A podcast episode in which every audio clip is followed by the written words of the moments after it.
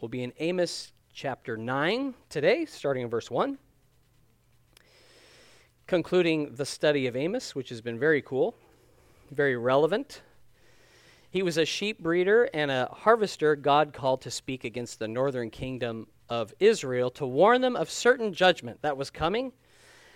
And a purpose behind purposes behind God revealing this wasn't like to to taunt them about what was going to happen and something they couldn't change, but that they would repent, that they would return to God, that they would be saved. And at the time, there was such prosperity in Israel, it was kind of like uh, the people who heard the words of Amos, it was like a person who feels at, at peak fitness being told after a routine scan that you have advanced cardiovascular disease. And like you need to take some very you need to make some massive changes of your lifestyle to prevent this this uh, certain medical episode. Like your life is on the line. And a lot of people did not listen to what he said. And these were God's people. They had been the, the land had been corrupted through idolatry, oppression, and greed, and they thought because of all their sacrifices and assembling on holy days that they were on great terms with God. That God was quite pleased with them having chosen them. But just because they were God's people, it did not exclude them from the consequences of sin. And uh, on their own, they were without hope. They were facing death, but they had hope in God, and that's a hope that we cling to, being called by His name. And God would use the Assyrians to cut down His people, to thresh them, to sift them, just like a, a farmer would harvest and cut down a crop. And we read that in, in Samaria, the capital, in 722, the Assyrians did sack Samaria and they did destroy the northern kingdom, but there was a small remnant, there was a group that was preserved by God. And it was not to destroy them, this destruction, it was to restore them because they had wandered from God. They had ceased following Him. And I, I was thinking about a parent disciplining their child, and, and we discipline our children for bad behavior, right? If, if they've done something wrong, for their good, we'll discipline them. But can you imagine how our consequences, the consequences we choose to enforce, would be ramped up if we knew their thoughts and their intent and their motive all along leading up to that one external act that we see in discipline? Like, but God knew that. He, he had a perfect knowledge of these people, where they were at, why they said what they said, how they grumbled, how they murmured and complained. And we're like, what? Like, we hear about that other thing that makes us concerned. Well, God knew it all. His concern was for their future, for their hope and salvation. So, what, what a, a great God we serve. How gracious that in an instant, a hardened, obstinate sinner can be saved, can be changed, can be forgiven, can have a new life. That people destined for destruction, they can receive salvation. They can be accepted into the family of God and have a new destination by His grace. And, and we can know all things work together for good to those who are called according to His purpose, those who love God. And we're living proof of that. So praise Him. Amos chapter 9, starting in verse 1. I saw the Lord standing by the altar, and he said, Strike the doorposts, that the thresholds may shake, and break them on the heads of them all. I will slay the last of them with the sword. He who flees from them shall not get away, and he who escapes from them shall not be delivered. Though they dig into hell, from there my hand shall take them. Though they climb up to heaven, from there I will bring them down. And though they hide themselves on top of Carmel, from there I will search and take them. Though they hide from my sight at the bottom of the sea, from there I will command the serpent, and it shall bite them. Though they shall go though they go into captivity before their enemies, from there I will command the sword, and it shall slay them. I will set my eyes on them for harm and not for good. The context of this passage uh, Amos had been rebuked in chapter 7 because he was prophesying against the king and against Bethel, uh, well, against Israel in Bethel. And the high priest says, hey, cut that out. Go home and eat bread there. And then in chapter 8, there's a, a mention of the shrines in Samaria, Dan, and Beersheba. And so it's like God is now, he has this fifth vision of God standing next to the altar of these shrines. And he says, Strike the doorposts. And you, if you know how buildings are made uh, or framed, the doorpost has a lot of those studs go all the way to the, the roof. They're supporting. So if you knock down those supporting pillars, and if you think building with stones, that's a you have the stu- the the pillars going up and the lintel going across the top, and that supports the roof. So if you knock those down, the whole structure is just going to fall and collapse. And so he says, knock it down, have that structure collapse on the heads of those who are there. It's like the place where they were sacrificing their own children to these idols. That's the place where they would meet their end. And they could not escape. There was no way to run from God, there was no way to hide from Him. He says, You could dig into Sheol, but I'm going to find you. You could climb up to heaven, I'll bring you down. You could scale Mount Carmel, the place where God proved his supremacy when Elijah called down fire from heaven. Um, but you would be discovered that if you were even to swim to the dark, crushing depths of the sea, well, the serpent's going to find you. I'm going to command him to bite you. So there's no getting away from it. it. you, you might think you can elude me or get away, but you can't. You're condemned by your sin. You're vulnerable before me. I know everything about you. You have no escape from me.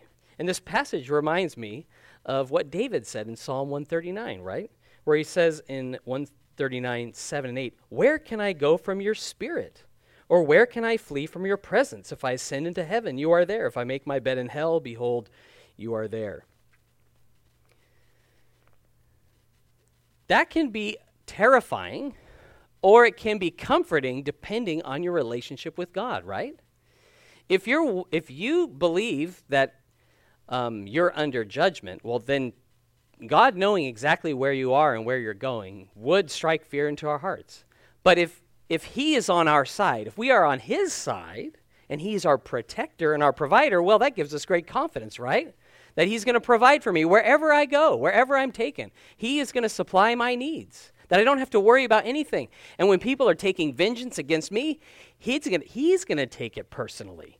He's going to see that the wicked deeds are returned upon their head, and I'll be preserved. I'll be safe. What comfort it is to know that God loves us, and He won't leave or forsake us, and He's for us if we're for Him. And we don't have to take vengeance when we're wrong, and we can know that He's going to protect us and provide for us. But when we sin against God, who is our who can be our advocate then? If we sin against him without repentance. You know, if, if I disobeyed my dad, he was a disciplinarian. I was not wanting to be caught by him. I was not wanting to be found out because when it was found out, it was very clear what was going to be happening. I was in trouble. And being in trouble would make you almost tremble because you knew you're in trouble. And just having to go to that neutral room for discipline, you're like, oh, it's something in your heart that just quakes, right? Just sinks. Now, for those of us who are getting older, maybe you haven't felt that for a while, but you can remember it. Maybe that schoolyard bully or your parent or someone talked to you and straightened you out. That feeling is not a great feeling. I needed it, though, at the time. Um, you know, what hope do we have in hiding from God or running from God or denying our guilt when He has us dead to rights? In a court case, the, the presenting of the evidence, it can either implicate or exonerate the accused. If you're innocent and you know you're innocent of the crime, all you want as much evidence presented as possible before an honest judge and jury so, because you're like, hey, I've got nothing to hide. I want the truth to come out. I want everyone to know the, what really happened. And I'm not, my only concern is that the, the facts are going to be distorted in this case, but really, I have nothing to hide. That's a great place to be. On the other hand, if you know you're guilty, you're going to try to suppress the evidence. You're going to want to have things thrown out of court on a technicality so that you don't have to face the justice that your sin or your crime deserves under law. Now, God's justice is totally unique to the justice system in Australia or across the world because He's the judge and He doesn't need to do any investigation at all because He's also the eyewitness of everything. Not just what happens on the outside, and He doesn't know just half the story or a part of the story, He knows it all from beginning to end. He's completely aware of the intentions of people, the motives, what motivated you to say what you said. So he's not just focused on the externals, but he looks at the heart. He's the lawgiver. So he doesn't act on precedent, like, well, in that case, I did this and that, but now in this case, we're going to do things. No. He doesn't have to appeal to that. He appeals to his justice, his righteousness, his holiness. And it's an unchanging, perfect standard. And he always gets it right. And we always are wrong. Like naturally, right? In our flesh, there's no good thing. There's no potential loopholes to exploit. There's no uh, compromises. There's no posting bail. It's like righteous or sinful and we don't have a hope. And see, the issue was God's people were thinking they were going to ev- elude him. They were going to escape judgment because of their relationship with him, because they were, they were God's chosen. So therefore, the law of sin and death did not apply to them. But God's saying, You're wrong. It does apply to you. And I'll see to it. You who are assembling in these shrines, they're going to come down on top of you. You're guilty of sin. There will be hell to pay. There's no appeals or retrials. It's, it's over for you, unless you repent. Amos 9, verse 5 The Lord God of hosts, who touches the earth and it melts, all who dwell there mourn. All of it shall swell like the river and subside like the river of Egypt. He who builds his layers in the sky and has founded his strata on, in the earth, who calls for the waters of the sea and pours them out on the face of the earth. The Lord is his name. Amos is very fond of using the term the Lord God, um, the sovereign, self existent, almighty God, the, the master and, uh, of all things, the creator. He has, he has all authority over the physical realm, the spiritual realm, every spirit, over all time.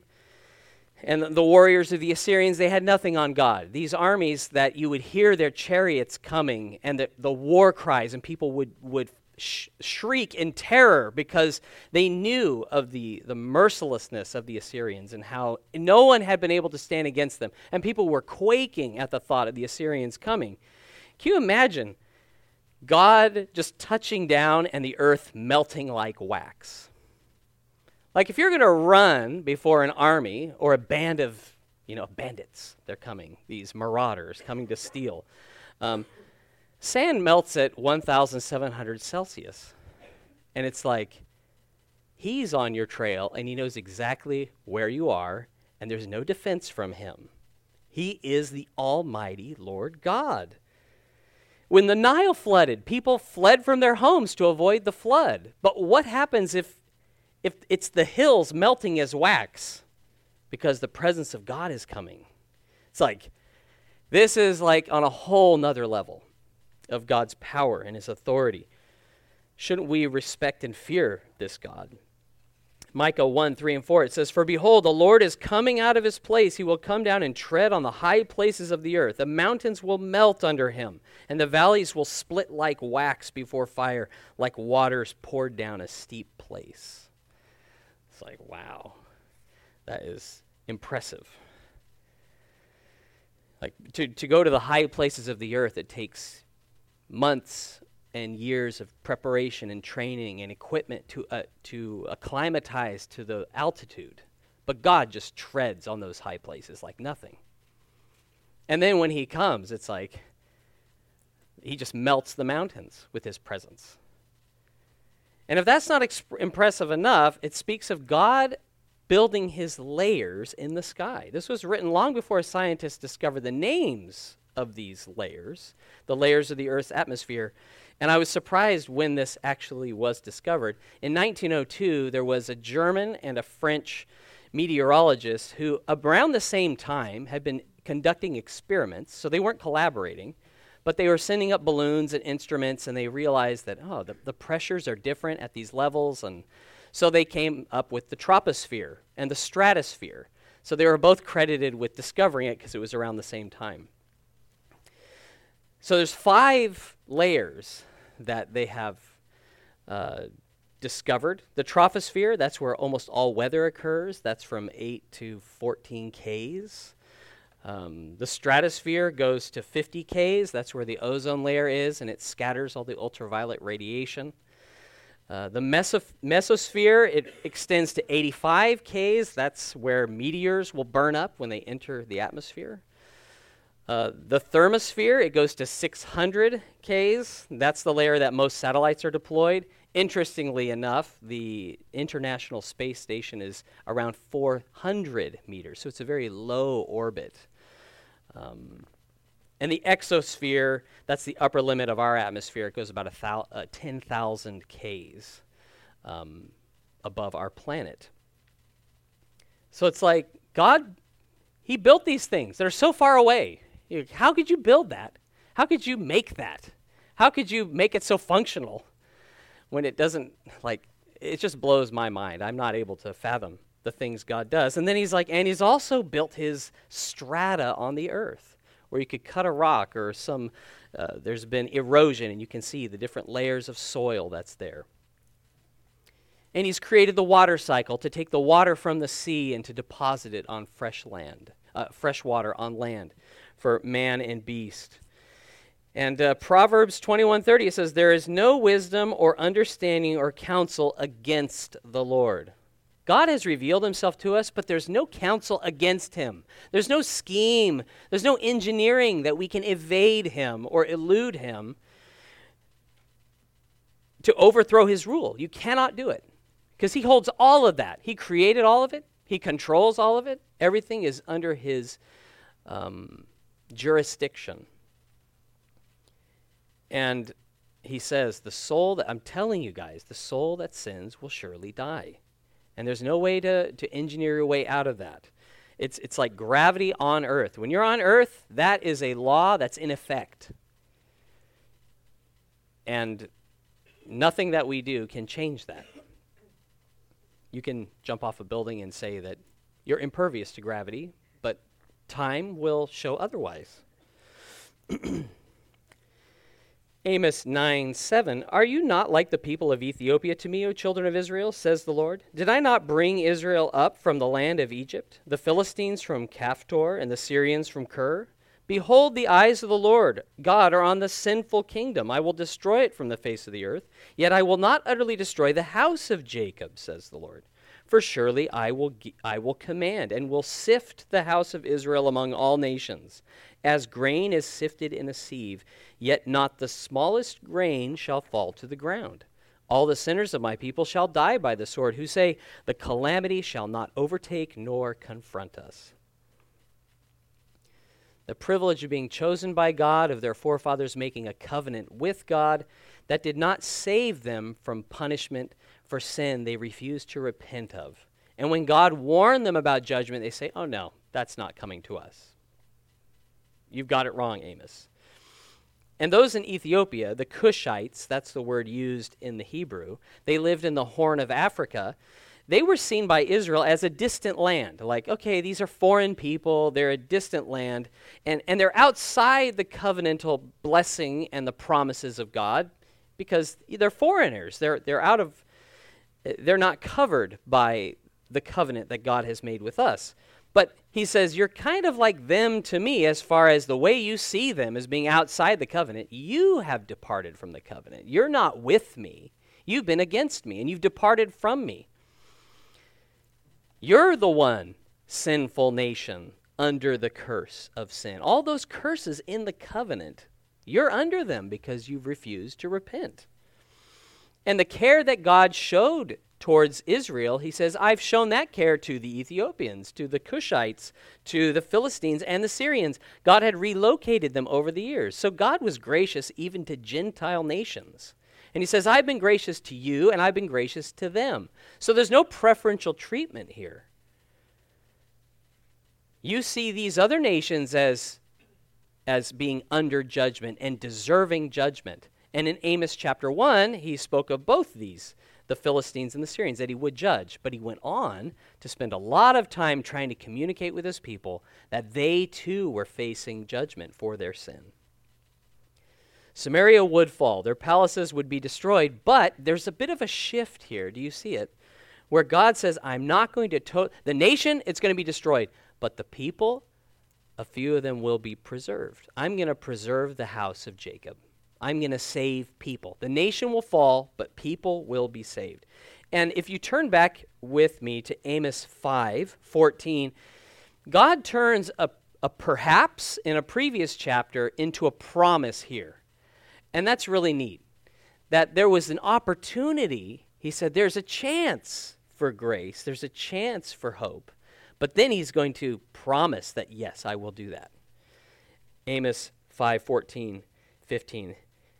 It says, Seek good and not evil, that you may live. So the Lord God of hosts will be with you, as you have spoken. Hate evil, love good, establish justice in the gate. It may be that the Lord God of hosts will be gracious to the remnant of Joseph. And God's saying, I am gracious to the remnant.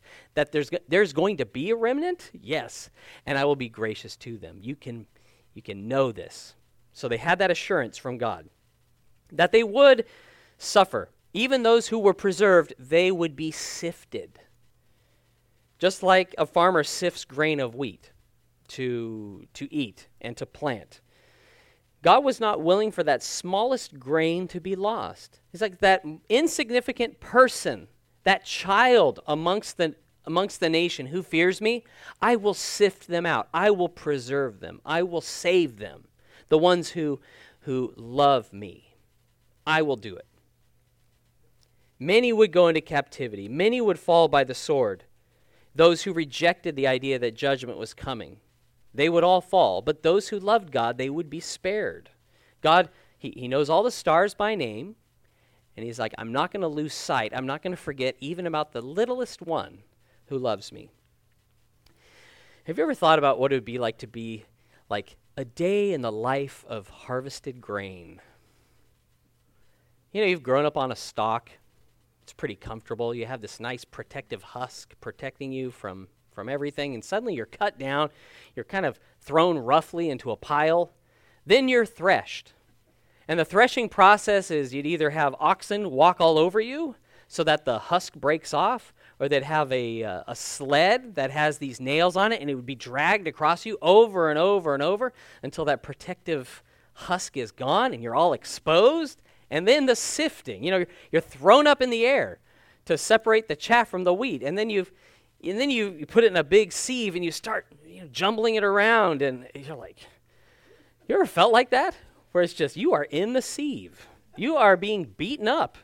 You don't know why you're feeling this way and what is the point of this? Like, what purpose does this serve? I was quite content where I was on that stalk a bruising uh, process. It's stress, it's upheaval, it's confusion. And perhaps those Israelites would feel like God was being unnecessarily rough on them, those who trusted God, those who followed after him. But that sifting, it has to do with purifying. There was a separation that needed to take place between the, the husk and the rubbish and the stuff that was inedible from the grain that would be planted and eaten and ground into flour. It was a process of selecting those who loved him. But they had to go through the sifting. Some were sifted and thrown out, others were sifted and they were saved. I really love what Spurgeon says about this sifting.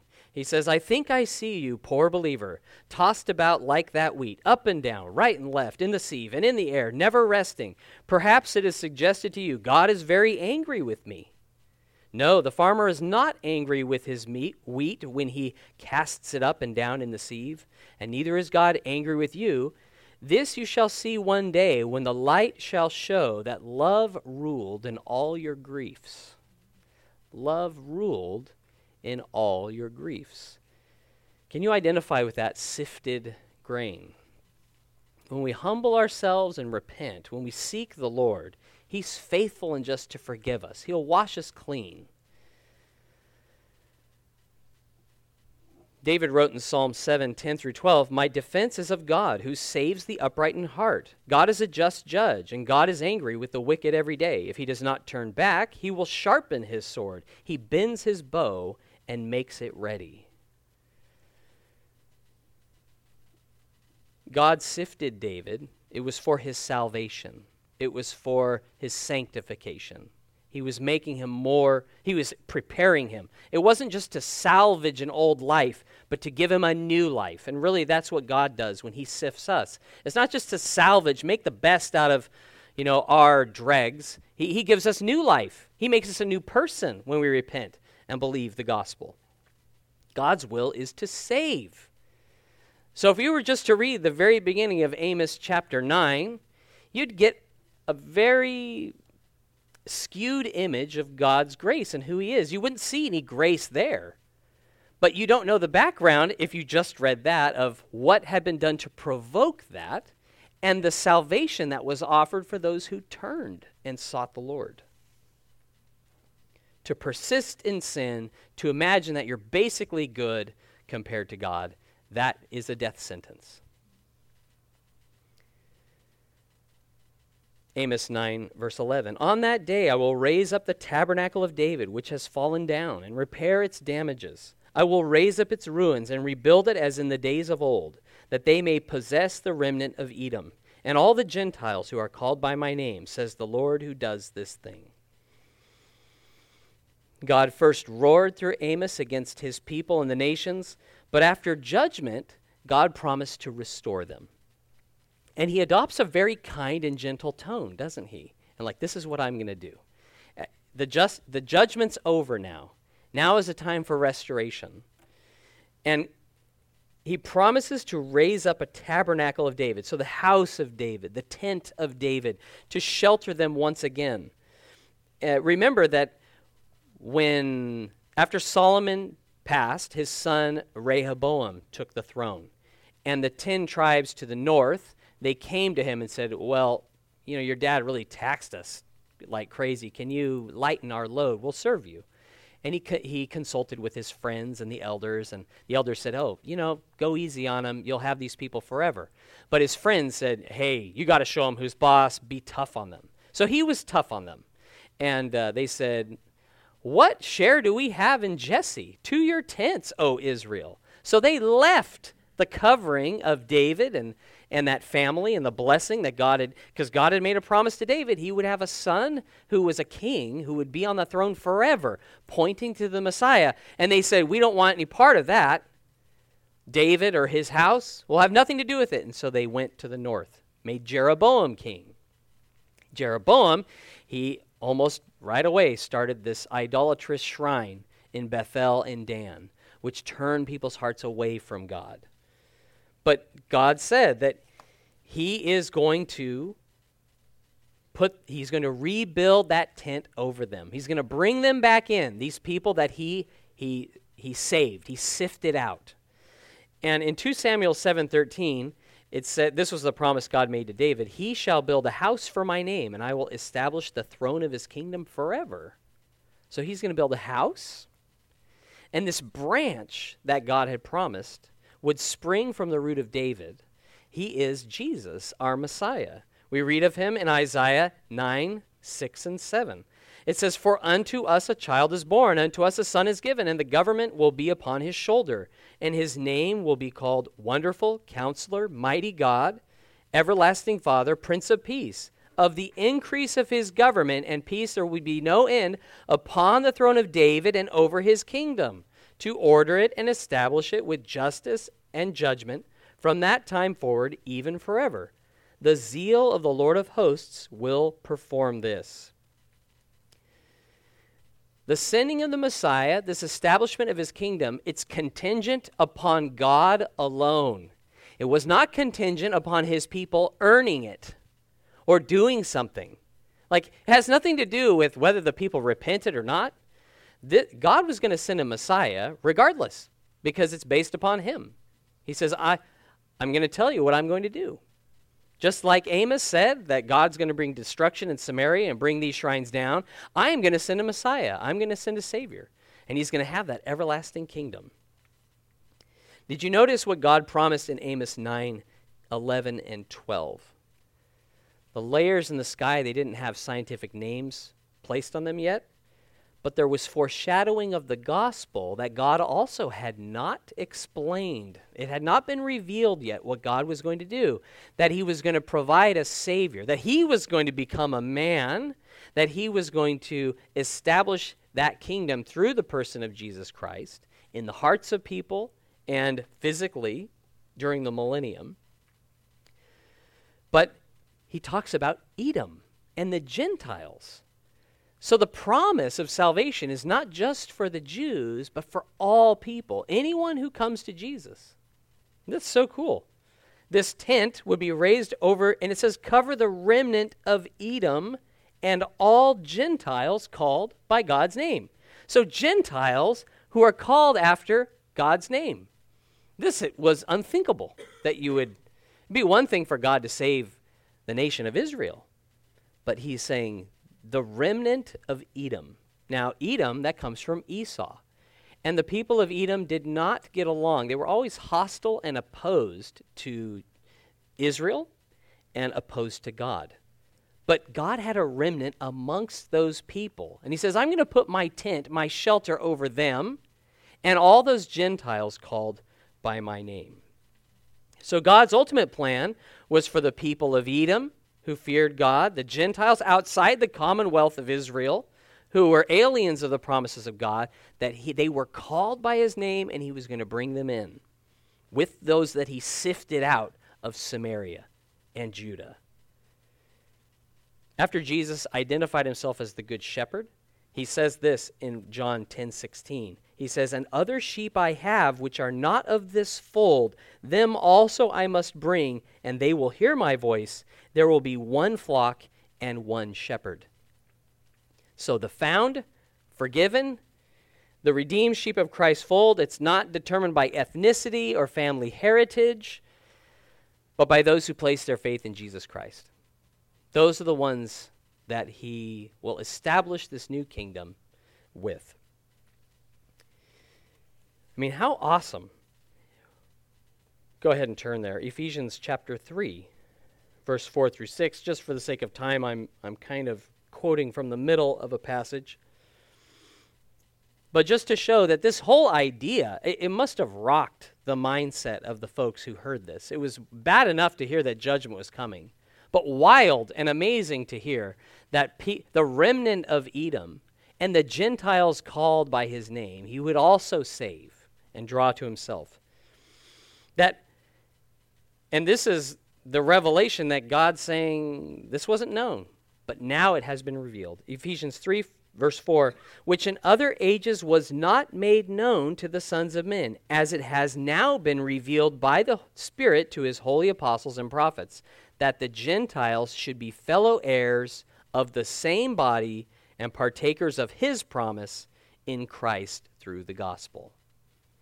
What acceptance, what grace that something that the people, it was only alluded to in the day of Amos, we have seen fulfilled through Jesus Christ. And that we are fellow heirs of the same body, that God's taken, like the Jew and Gentile, that middle wall of separation, it's been broken down. You've been made one in Jesus, and He's now the head. And you're all members to do my will, empowered by the Holy Spirit who dwells within us. Turn to Acts chapter 15, verse 13. One challenge the early church faced was to walk in love towards people, well, all people with their varied backgrounds, because you had Jews and Gentiles, slaves and masters. Some were Orthodox Jews who walked in the ways of the laws of Moses, and they walked in the, the traditional way according to, uh, even as Jesus did. Jesus kept the law. So there were these Jewish believers who kept the law and thought that was a good thing to do, and the law is good. And so they imposed the law on the Gentiles like you need to be circumcised, you need to keep the law of Moses. But God had not called the Gentiles to live as Jews. God said it's well, we see it throughout Scripture that they, as a Jew, you could live as a Jew. That's perfectly fine. You could keep the law, but you're not righteous because you kept the law. You're righteous by grace through faith in Jesus Christ. And it's the same for the Gentile.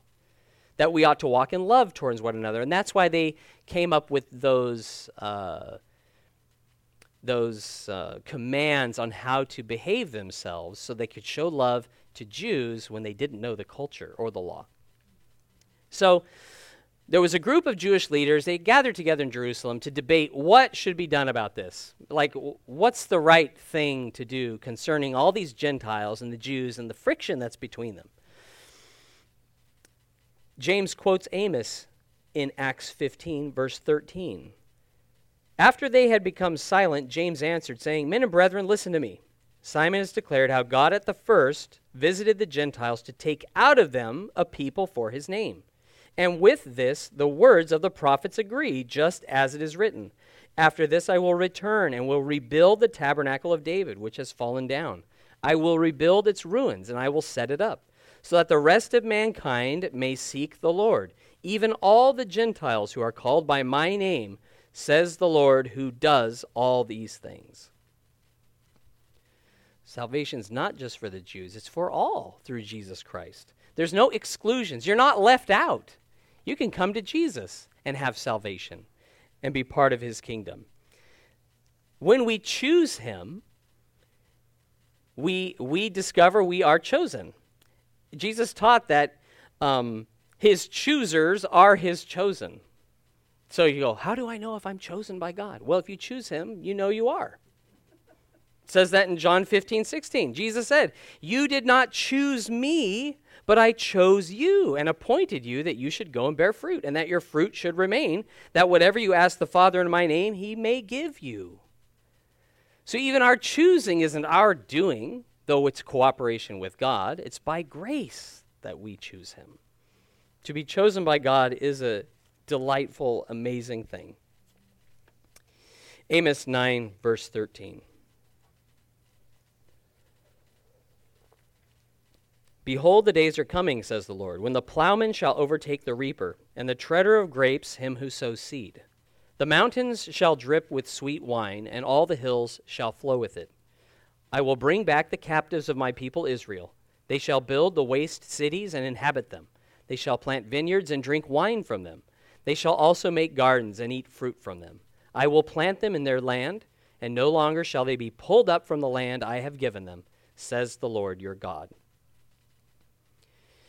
Amos foretold of Israel being sifted out from among the nations, that they would be restored to their inheritance of land that God had given them, and that they would be under the tabernacle and that covering of the house of David, who we know is Christ. Uh, that the ruins would be rebuilt, that the desolate places would be again inhabited. Now, after the fall of that northern kingdom, uh, this, the Jerusalem fell years later. And uh, so the northern kingdom to the Assyrians, the southern kingdom to Babylon, and the temple was razed. Now, after 70 years of captivity in Babylon, a group of, of devout Jews came back to Jerusalem, rebuilt the temple. Now, God has, it's like this, this promise to bring back his people has been fulfilled a couple of times at least, and still more to come. Because after that, um, the second temple was built, we know in 70 AD, the Romans destroyed the temple, and the, the Jews were largely dispersed. But in 1948, there has been a large regathering. From 1948, there's been over 3 million Jews that have returned to Israel, and they have their own land again. And it's a land that um, it doesn't look like it would be, but it's extremely productive and fruitful that they are a major player in the world with innovations and fruitfulness and exports. You can, they can pretty much go toe to toe with anybody on a few things. Now, the ultimate fulfillment of this passage, where it talks about the hills, you know, the the people overtaking each other, people bumping into each other that should never, the harvester and the, the planter, those two should never come together, but they're like their timing's all destroyed because they have so much to harvest that it's taking them too long and they're hey it's season to be planting but they're not done harvesting yet. That that remains in the future when jesus comes back and, and establishes his throne in jerusalem. And there's that millennial reign that he will have. So judgment would bring pestilence and famine and sword. But God would bring a transformation, right? These pas- this passage here in verses 13 through 15, this is totally different than drought or pestilence or famine. This is abundance and sweetness. Um, it's a day of enduring fruitfulness, security, where there is safety. Plowing usually occurred in October, and reapers should have been finished in May. So, May, June, July, August, September, October. That's six months. Six months of harvesting. And they're still not done. And they're like, hey, we'd like to get to work now. But there was too much to harvest. He says the mountains would flow with the juice of grapes that had not had opportunity to be harvested. And so it's like eroding the hillsides. And a hillside's not really where you would plant grapes. You would plant them on a flatter area. Um, it wouldn't be on a mountainous area. But it's like in unexpected places, there's going to be abundance. And so much that it's not going to even have time to be harvested. And uh, that, that kind of fruitfulness only comes from God. Now, one thing that's interesting, though, we talk about God's kingdom and the work that's done there we can have this idea that when we're born again and we trust in Christ, that He does all the work independent of our effort. But the fact is, plowing and reaping and harvesting and treading out the grain and the wine, that involves work. It involves labor, specific. You can't just lie in bed and expect the, the grapes to be harvested that day. Like someone has to physically get up and go out there and get them. That fruitfulness is by God's grace, but the reaping, the treading of the grapes, the sowing the seed, it still needs to be done. And that's really fitting for us that there is work to do in the kingdom of God. Even in the millennial reign, when Jesus is on the throne, there will be work to be done. There will be harvesting to do. I mean, how much some people are really exceptional gardeners, put a lot of time and effort into it, have very fruitful plots. But how rewarding would it be? And I think those who are into gardening can, can answer this question best. How great it would be to have trees and flowers and fruit that, that produces abundantly without having to battle pests or mildew, theft, or water restrictions. Like it's just, you don't have to deal with that anymore. And that, that's, a, that's in the future for us thankfully, we have that future to look forward to. Um, the law of Moses, you think about what the people, when they thought of blessings, what did they consider? And if you read through the law, you'll see almost all the blessings had to do with life on earth now abundant harvest, rain in season, land, protection, provision, there was very little about the eternal state or spiritual things. It was almost all about, you know, your family will be blessed. You'll have abundant harvests. The rain will fall. Uh, and that, that inheritance is actually a plot of land that you live on that's passed from generation to generation. But while we do receive uh, physical blessings from God, God has opened a way for us to receive spiritual blessings and to appreciate them as being better than big harvests and uh, fruitful um, planting. Those are the kind of things that endure. Because Jesus said, you know, don't, don't set up your tre- don't store up treasures on earth where rust corrupts and moths destroy, but put your treasure in heaven. That's the treasure where it endures. That's where the rewards are that last. We're called to good works, and we're called not to worry. Like, don't worry about what you're going to eat, what you're going to wear, what you're going to do tomorrow. Because in God, you'll find all that you need for life and godliness for now and for forever. And that abundance that He supplies, that is, that is our birthright as children of God. Jesus said that in Matthew 6 31. He says, Do not worry, saying, What shall we eat, or what shall we drink, or what shall we wear? For after all these things the Gentiles seek. For your heavenly Father knows that you need all these things, but seek first the kingdom of God and his righteousness, and all these things shall be added to you.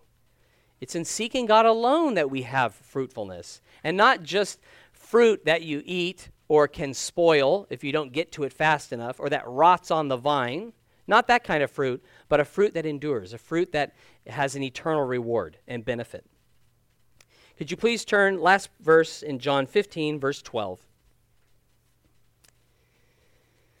Because this kind of fruitfulness is what God has called us to.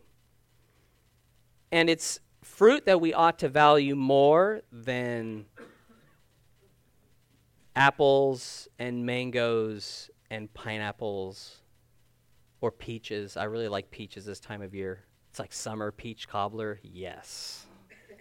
Amazing. Better than all that. Better than grapes. John 15, 12. This is what God wants to have produced in your life. We want our trees to produce fruit. We want our, our shrubs to produce leaves. But this is what God wants you to produce since you're in Him. John 15, 12. This is my commandment that you love one another as I have loved you. Greater love has no man than this, than to lay down one's life for his friends. You are my friends if you do whatever I command you. No longer do I call you servants, for a servant does not know what his master is doing. But I have called you friends. For all things that I heard from my Father, I have made known to you. You did not choose me, but I chose you and appointed you that you should go and bear fruit, and that your fruit should remain, that whatever you ask the Father in my name, he may give you. These things I command you, that you love one another. God has sifted us, He has chosen us so that His love would be manifested in our lives. That's primarily it, that His love would be evident. And you are in Him. That the, the fruit of the Holy Spirit, the very first one, love, that that would be, and it would be shown towards one another. Loving others like Jesus, does that take effort and self sacrifice? Yeah. It just doesn't happen automatically. We need to choose to love. And that's why he exhorts us to. And in obedience to him, he makes our that burden easy and light when we trust him. And when we fall and we cry out to God, he will restore. And in choosing to seek Jesus and his righteousness, we'll find all our needs met. You say, I can't love like that. And he's like, Yeah, I he knows. He knows we can't. That's why He's given us the capacity by His grace to love. And so may that be the fruit that is shown in our lives the fruit of repentance, the fruit of faith, the fruit of love. That that would be running down the hillsides of your life.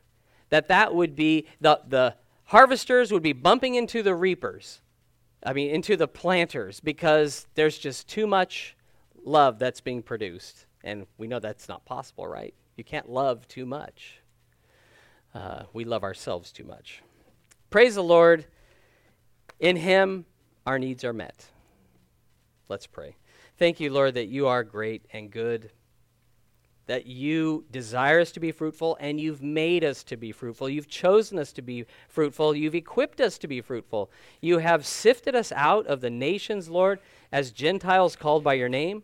And I pray, Father, if we have any doubt that you've, cho- you've chosen us or not, may we choose you today and keep choosing you day after day, moment after moment. May we choose your way to seek you, to walk in righteousness, to put in effort and sacrifice for your glory, not that we can pray, be praised, but so you would receive the honor and glory you deserve.